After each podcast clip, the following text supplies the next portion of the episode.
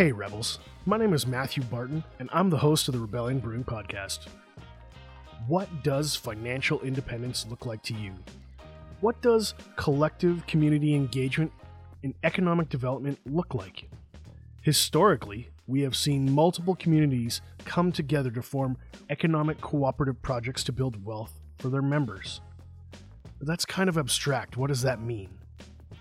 The first Saskatchewan example that comes to my mind is the wheat pool. Wheat pool's a big deal. People are still walking around with hoodies that sport the pool logo on their chest. Today's guest is Thomas Benjoe. He's the president and CEO of FHQ Developments, an organization dedicated to First Nations economic development and financial independence. I want to understand how it works and what that means for First Nations people in our province. So let's get into it.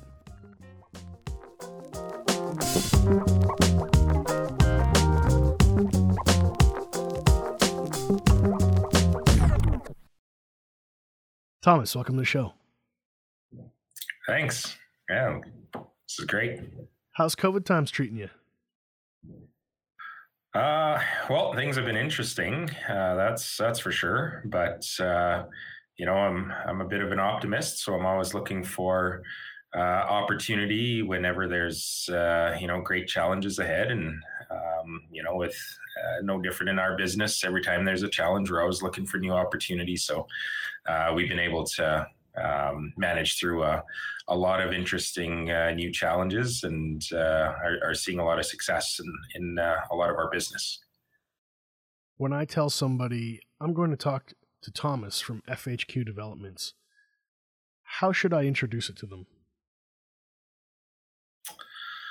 Um, I, I, guess you know one of the the key things that I, I like to uh, uh, really focus on is you know what is what is the economic impact? What is the um, how can we do better uh, with what we have today? How do we make things better? How do we improve the lives of people in our community?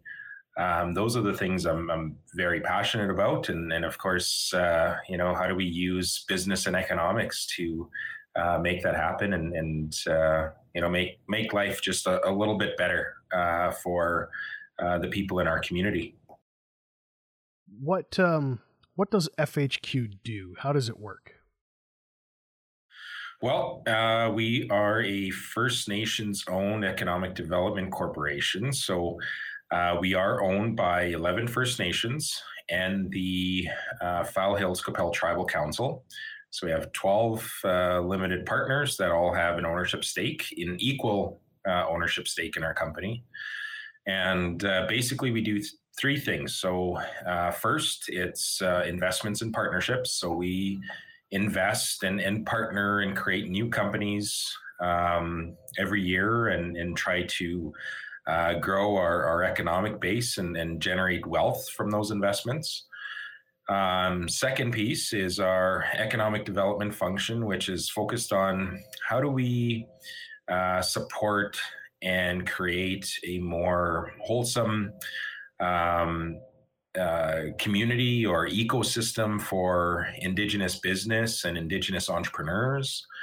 Um, how do we provide resources and uh, you know opportunities back to our nations and, and back to the citizens that live in our nations um, and then just building relationships building relationships with you know multiple organizations and um, making sure that they understand the importance of our perspective and our indigenous knowledge and thought uh, that needs to be considered when we're thinking about growing our economy uh, the third piece to our business we actually have an HR function. So we have an HR consulting company that we've created uh, internally.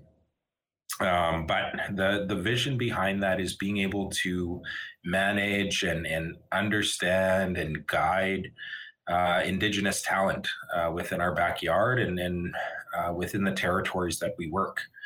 And so we're trying to you know create career opportunities and hopefully advance and and see people move vertically in their careers, and uh, you know also teach other organizations how to uh, work with indigenous organizations and how to work with indigenous people and how to uh, support them and allow them to thrive in, inside of their organization as well. So those are the the main functions of our uh, development corporation. So it's very very broad um, in nature but uh, um, you know but very uh, specific in terms of the uh, key strategies that we have to uh, grow our business and, and create greater impact I was looking online and it said that you had a background in banking and you were one of the founding members of the organization. Can you unpack that a little bit for me? What what does it mean to be a founding member to you? Yeah, so I was uh, originally selected as a uh, board of director and uh, was tapped on the shoulder from our uh, tribal chief of uh, File Hills Qu'Appelle Tribal Council, um, Edmund Bellegarde. And he reached out to me when I was actually just finishing up university and uh, finishing up my business degree. He tapped me on the shoulder and said, Hey, um, you know, we're, we're looking to start this new development corporation and, you know, we'd like to have you be a part of it and give us, you know, more of our uh, youth perspective and, you know, new graduate um, new into business, give us some of that perspective as we grow the business. And, uh, you know, I was super excited. So I, you know, agreed to uh, be a part of the board at that time. And at, at the same time, I was also, I mean, finishing up my degree. And so um, I had a ton of opportunities as I was about to graduate. Um, and of all the opportunities that I had, uh, I selected um, RBC as, as being um, you know, my employer of choice at that point in time, um, strategically, uh, because it was uh, focused on commercial banking. And I knew that I, I, always knew in my heart that I wanted to uh, be in a leadership role. Um, I always dreamed about becoming a CEO. And so I felt, you know, banking is the perfect place to start, uh, especially commercial banking and uh, why not be a part of one of the biggest companies in Canada um, through RBC? And you know, I get to learn corporate structure and and uh, uh, due diligence, and and learn all of these uh, great things that I need to know from a financial perspective, but also from a corporate um, structure and strategy perspective. And so. Um, I spent uh, six years as a commercial banker helping to manage the uh, Indigenous uh, banking uh, portfolio for Saskatchewan and uh, grew uh, a large book of business there and created a lot of success. And um, after building all of that, I was you know, tapped on the shoulder from the board and asked if I would consider um, taking on the position of president and CEO of FHQ Development. So I was uh, very much obliged. And of course, uh, my passion is um, trying to uh, create opportunities for uh, our our our people um, in economics. And so this is, you know, the the best way that I can do that. I think it's something that is often talked about, engaging First Nations Indigenous community in terms of jobs and business and ownership. What would be a project that people could look to that FHQ is a part of? Well, we have, uh, you know, we, we, we, do a lot of different things. And um, one of the key things that, you know, we've been a part of um, as of late has been um, being an advocate for Indigenous procurement or, or just procurement in general and teaching organizations, teaching government um, how to change policy in such a way that it allows indigenous business to participate. And like to make bids and stuff? Uh, yeah to to you know be able to contract and and be able to win services or be able to sell our products um, with those organizations. And um, oftentimes uh, a lot of the organizations you know they they create uh, procurement policies, or they'll have indigenous engagement policies. Um, but it's they're they're often missing uh, some of the key substance as to why we do that. Why do we give those opportunities? Um, because a lot of uh, people in the community will see that as oh they're getting a handout uh, where we're giving them free work. And that's that's not what we're doing here. It's it's allowing us to be uh, or to give us the opportunity to uh, have an equal footing in, in in terms of participating in the economy and participating in those supply chains uh, with government and, and in the private sector. Um, you know if we look at our, our history over the years we've um, you know there's always been support for non-indigenous businesses when they get started uh, when they start working for a different organization there's supports there's relationships built. And when a new indigenous business comes into the scene um, you know that's what we're looking for. We're looking for that support. We're looking for that opportunity to be given a chance uh, to be able to participate. And so um, you know it's those types of uh, relationships and and understanding that we try to create in the community as to why these things are important. And it's not, this isn't just a, uh, you know, a, a social benefit. This is an economic benefit. We have an ever growing um, Indigenous population in Saskatchewan. Our youth right now in Saskatchewan, under the age of 19, 36.2% of our youth are Indigenous and growing.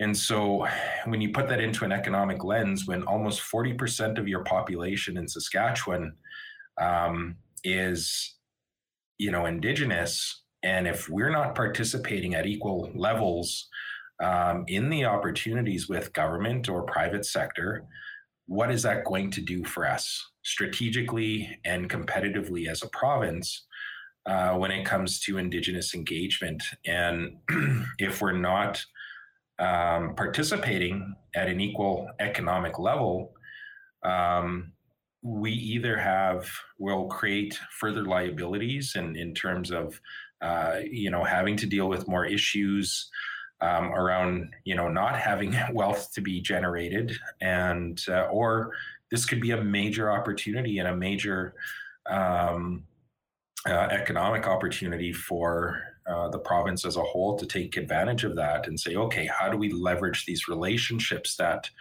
um, the indigenous population has, and how do we leverage that into um, you know gaining access to other economies and make us more competitive. So, you know, those are some of the things that we're trying to change and, and trying to have an effect on. And it starts with relationship building. It starts with um, building treaty allies. I, I, call you know our, our non-indigenous uh, partners treaty allies, so that you know they're there um, helping to fight and, and give us a voice uh, when we're when sometimes our voices are not allowed at those tables. And uh, so you know we we try to create this understanding and, and learning and uh, you know give um, give more substance to to why these things are so important for us. And uh, um, but I mean, other than that, I mean the that is the the key foundational things that that needs to happen. And you know, the business success that we have is just um, it's the things that come afterwards. It's once that foundation is there, it makes it easier for us to do business. It makes us easier, makes it easier for us to be able to participate and to build those relationships because everyone has a better understanding as to why we are doing this, why we are making those commitments. So it's that that's probably you know one of the more exciting things that I get to be a part of, and uh, you know some of my board members get to be a part of those discussions as well. I'm going to risk putting my foot in my mouth. In terms of, I've got cultural blind spots.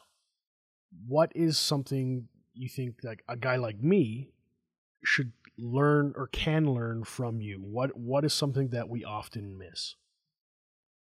You know, when it when it comes to business, um, it's it's just understanding the history. Uh, I, I think you know we uh, a lot of times, I mean, our, our kids, and I, I, see this in our kids already with the changes that we've made in our education system. They're they're learning about the history of Indigenous people, and um, unfortunately, if you weren't uh, at that mark in in in time where that education was not provided to you as a citizen of uh, in Saskatchewan, um, you know, attending school, you missed out on those opportunities to learn about the history and learn about um, uh, the issues that uh, we have to overcome. There is intergenerational trauma. There is um, intergenerational things that and, and policies that have affected our ability to be successful in business, um, to be successful as individuals. There's uh, been things um, not of our doing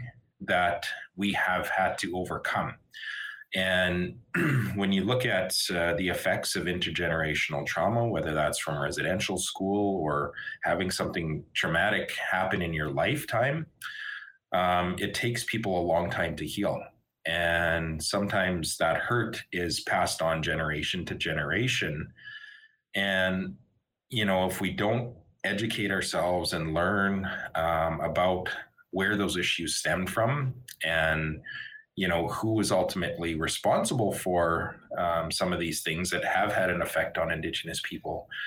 Um, it's very difficult to understand you know why the need to change policy now why the need to push um, these changes in a system that has kept us out. You know when we look at um, access to education uh, wasn't until the uh, 60s and 70s that um, you know we were allowed to attend post-secondary institution you know if and if we chose if uh, people like my grandfathers uh, if they chose to um, participate in post-secondary they were disenfranchised. So they were stripped of their identity they were stripped of their rights uh, as an indigenous person uh, in order to pers- pursue that um, we still had pass and permit systems in place. So we had to be given permission to be able to leave.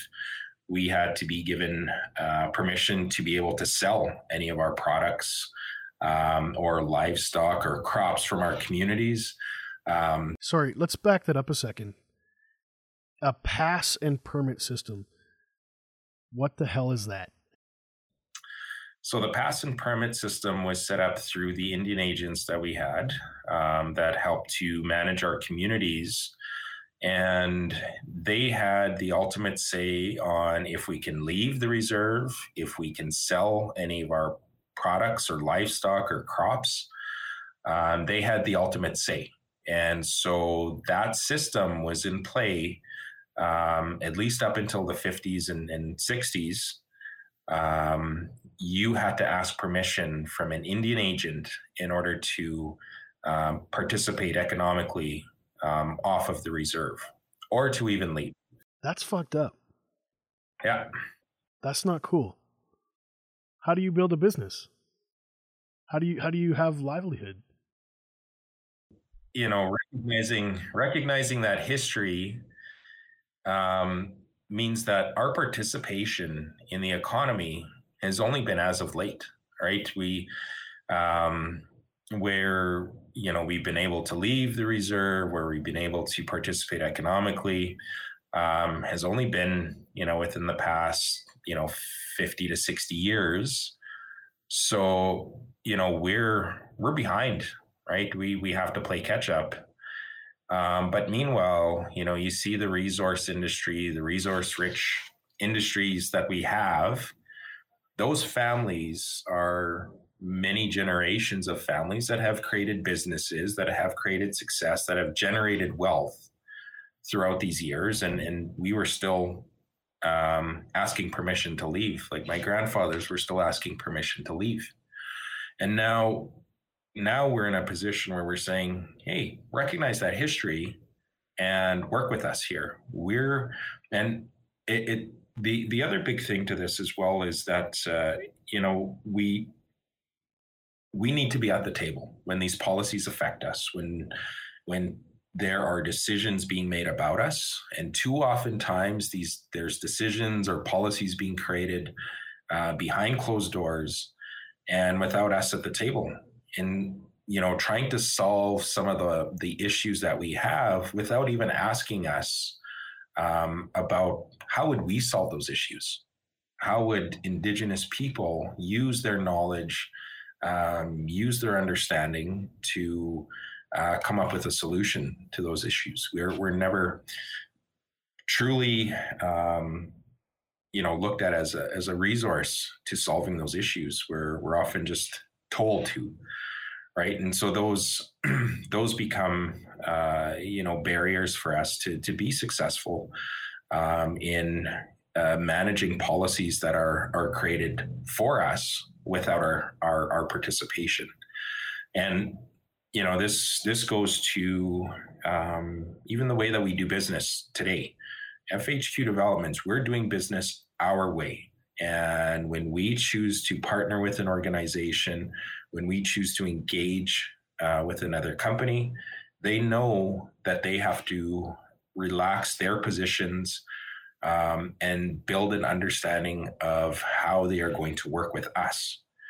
And we are doing this based on our knowledge, our experience, our um, research that we've done um, about all the other successful Indigenous dev corps in the world. And the ones that haven't been so successful, we're using all the best business practices in our business model um, to build that understanding. And so it gives us a different position when we work with organizations. We are looking for them more so to align with our values and understanding. And that's the only way we're going to be able to work together. Because a lot of times I tell you, I, I send a lot of companies away um, or turn a lot of companies off because they don't, uh, uh, it doesn't make sense um, for them to, uh, you know, be a part of our what we're building as a business. And, um, you know, when that happens, uh, you know, we say, you know, good luck and, and, you know, you know, good luck in your future. But um, we have a way of, of which we're doing business that we need to create as much impact as possible for our communities and for our, our uh, much broader community is uh, in the province. Um, that's what we're focused on. And so it's, it's, it's a lot of learning and, and, uh, but just, you know, respecting values and, and uh, contributions. But it starts with the history and that's what that's what needs to be um, understood. And, and the more that you know we spend time doing podcasts or i spend a lot of time lecturing at the university i'm trying to uh, have an effect on the minds of our our future business leaders so that when it comes time for them to work with us they'll already have an understanding. They'll be more open-minded. They'll um, they won't be afraid to ask questions uh, that can help us move to a solution a lot quicker. So it's a lot of these things become really critical to us in uh, making sure that we we build allies and, and build understanding of how uh, we create success. What are some of the sectors that would touch upon the work you do is it like land management crops agriculture oil and gas uh, simple services, maybe just like uh, running a hair salon or making beer. Like, what what businesses do you work with? So we're uh, heavily in the construction industry and uh, heavily in the resource sector. We're in, we do a lot of work for uh, the mining industry. We do work in oil and gas industry, pipelines. Uh, we have a drilling rig. Uh, we are in the hospitality industry. We we uh, own a, a, portion of a hotel in, in Swift Current in behind our our casino. Um, uh, we also have investments in um, Saskatchewan's only software testing company, which is Plato SaaS Testing. Uh, so we have taken a step into the tech industry as well. Um, and you know, a lot of the other businesses that we have right now are are more uh, construction services, and, and so so, you know, being a part of, um, you know, building and, and, and uh, participating in, in the construction industry. And uh, so, I mean, those, those are the industries we're in right now. We are looking to um, make some more shifts more into the tech space. Um, I see a huge opportunity in in uh, Saskatchewan's participation in, in the tech space um, and the renewable energy front. I mean, we have the opportunity to be major um, uh, equity owners in renewable energy projects. And uh, we actually just signed, finished signing uh, uh agreements this morning um, to take a 50, uh, 49% stake in a major uh, renewable energy project um, that's in the hundreds of millions. And, uh, you know, we're, we're hoping that uh, we could become Saskatchewan's first major um, owner in a renewable energy project. And uh, so we're, we're making uh, major headways in, in those types of industries. And we are exploring um, the ag tech and manufacturing and uh, supply chain um, industry, and how do we make and create a presence in that um, industry? So um, our, our portfolio is is becoming more and more diverse as we grow, and uh, you know we strategically um, just need to make sure that everything is in alignment and that uh, some of our, our key um, strategies can be uh, fully established in, in those industries before we make a decision to, to go in that direction. Who's doing it right? I mean, you work with all these different businesses. Who's doing it right? Well, I, I guess it, it's the companies that have patience. If you look at the companies that that we work with right now, um, you know, and we look at we, you know, when I came in as CEO, I, I got rid of a ton of companies. Um, I didn't see the alignment. Um, there, there wasn't a real relationship built. There wasn't a real understanding of where we're going as an organization.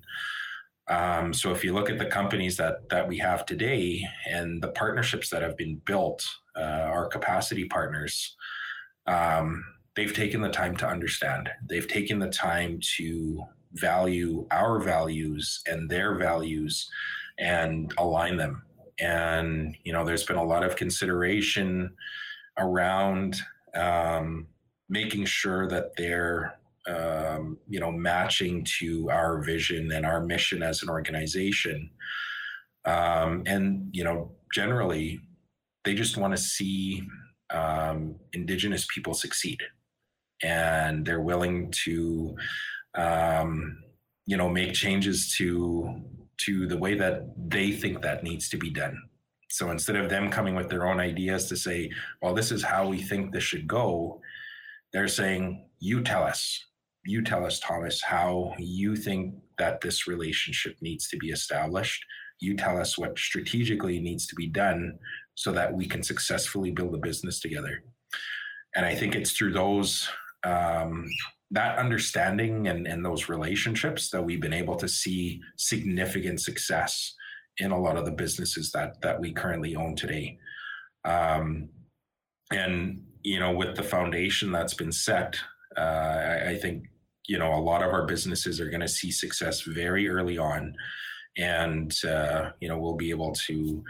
Um, you know, focus on the sustainability of of those businesses long term.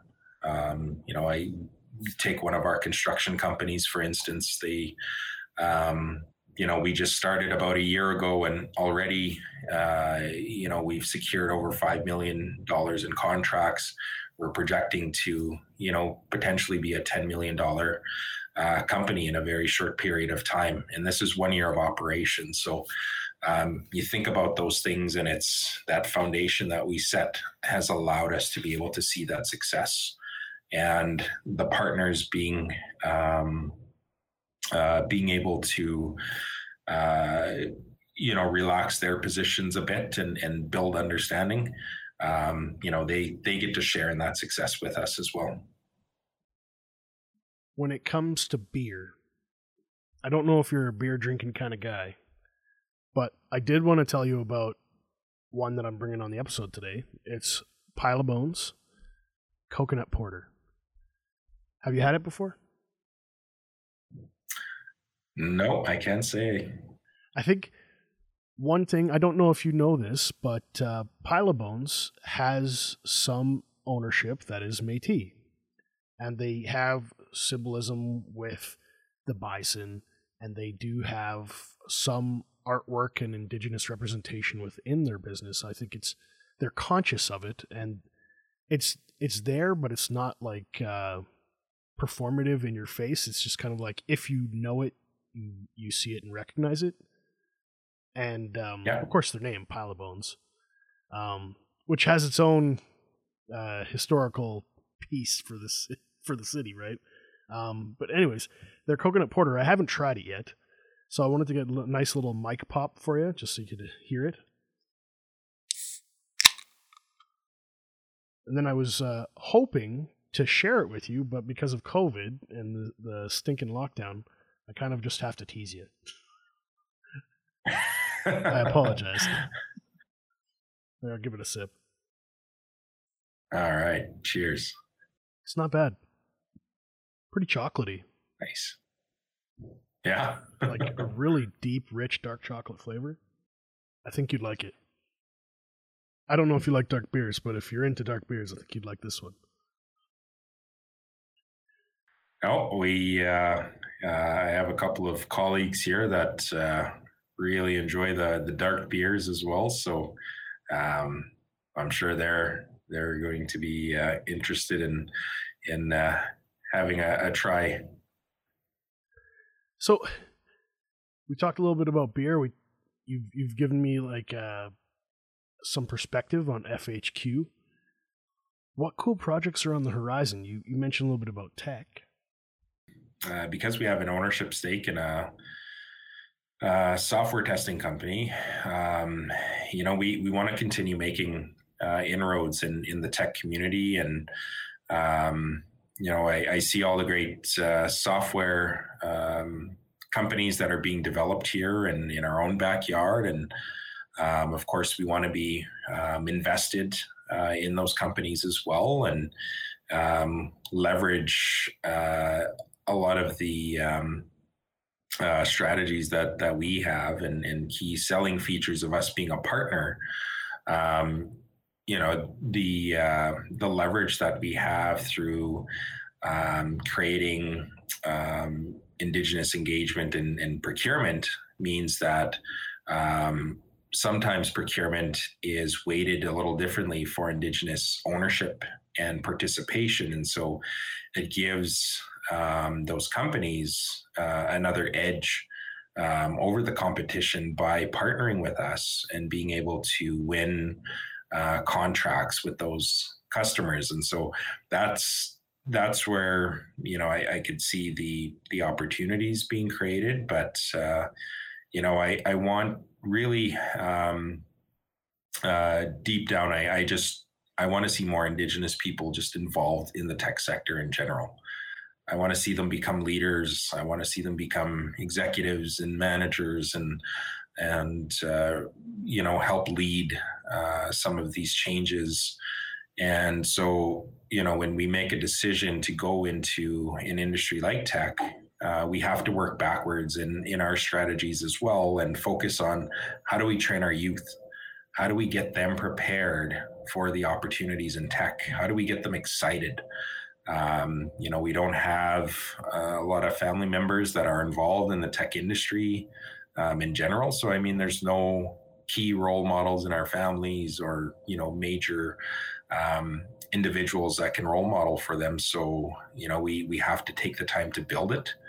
And we have to, you know, I, I gave the, uh, um, uh, the speech to our initial uh, workforce that that was trained to become software uh, testers uh, within Plato SAS testing, and I told them that look, I mean, you guys have the opportunity here to be leaders. There are going to be youth from our communities that are going to um, look up to you and and you know see you as as a leader in this industry. Uh, it's your responsibility to take uh, this opportunity to work in this industry seriously enough to know that you are going to become a leader. And and so you know carry that perspective with you and and you know hold your head high and and you know, make your way through um, through the industry. And uh, you know what that's going to create in the future hopefully is um, you know our youth are going to see those individuals or they may be a part of their families. And it's going to encourage them to want to explore and uh, be curious about uh, being a part of that industry and you know, on the other end, we are going to create. Um, uh, we're involved in in uh, STEM initiatives uh, with Indigenous youth, so we partner uh, with other organizations and we deliver STEM events. And so that's just to generate the uh, opportunities to, to think about uh, being in things like tech or engineering or, um, you know, in the science fields where uh, right now we're, we're lacking a lot of the um, uh, indigenous participation in those industries. So, you know, how, what can we do? What little things can we do here now to uh, create that future workforce for ourselves? and uh, so like our our game here that that we play is we're playing a long term game we're playing a sustainability game i'm not we're not here to uh, this isn't a get rich quick scheme. This is how do i make sure we absolutely understand the foundations and, and understand um, how we can create the greatest impact possible um, for our communities and, and for our youth? Like I, I want our kids to be proud of our organization, and I want them to be proud of uh, the businesses that we're creating and, and be excited to want to be a part of those organizations and want to, um, you know, hopefully someday take me out of my role. Um, you know, I want to encourage them to do that. And, um, you know, I look forward to the day when, uh, you know, that, that youth um, grows and, and becomes the uh, professional and, and, uh, you know, takes me out of my role and and tells me it's time to, uh, you know, do something else. Um, but you know, all I can do right now is is try to encourage and uh, help them build that confidence in themselves to uh, to see themselves doing that, and and that's you know um, how we look at you know all of these exciting opportunities that we have is we're always thinking about those things and we're always thinking seven generations ahead uh, when we when we do the things that we do. If somebody's listening to this podcast and they're saying, "Hey, I want to get plugged into what FHQ is doing," maybe there's business, maybe they're employer employee, they're just looking for opportunities. Where should they go? Uh, well, our, our social media is pretty active. Um, you know, we're always trying to share as many good news stories about uh, what it is that we're doing. Um, we're currently um, updating our, our website. Actually, we're going through a major renovation of our website. Um, it's a bit dusty, um, but it's, uh, you know, fhqdev.com. Um, that's our, our main website. But, uh, you know, we're, uh, it, it's it's the social media feed that uh, you know um, follow me on on Twitter or LinkedIn or Facebook. Um, we're always sharing uh, as much as we can about what we're doing on a regular basis, and uh, it's just it's it's exciting, um, uh, you know, to be um, hopefully at the forefront of of uh, Indigenous um, business and um, helping to change minds, and uh, you know, seeing a lot of uh, other individuals uh, be a part of our journey as well. Ultimately, I just want to say uh, thank you for your time today, man. Yeah, well, thanks for having me on uh, on the podcast, and uh, looking forward to trying the uh, coconut beer. and uh, yeah, we'll we'll put it through the the test here with the uh, with the team. Deadly.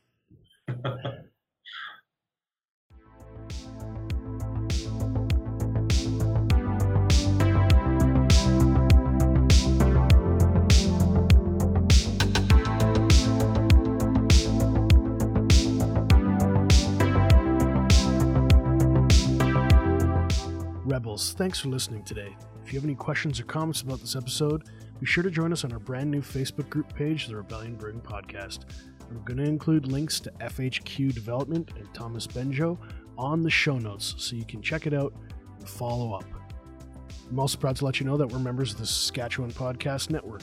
It's a one stop shop for tons of locally produced shows right here across our province. You can find them at saskpodcastnetwork.com. Be sure to follow us on Facebook, Instagram, and Untappd so you don't miss out on the latest in Sask craft beer news. Thank you for joining the rebellion.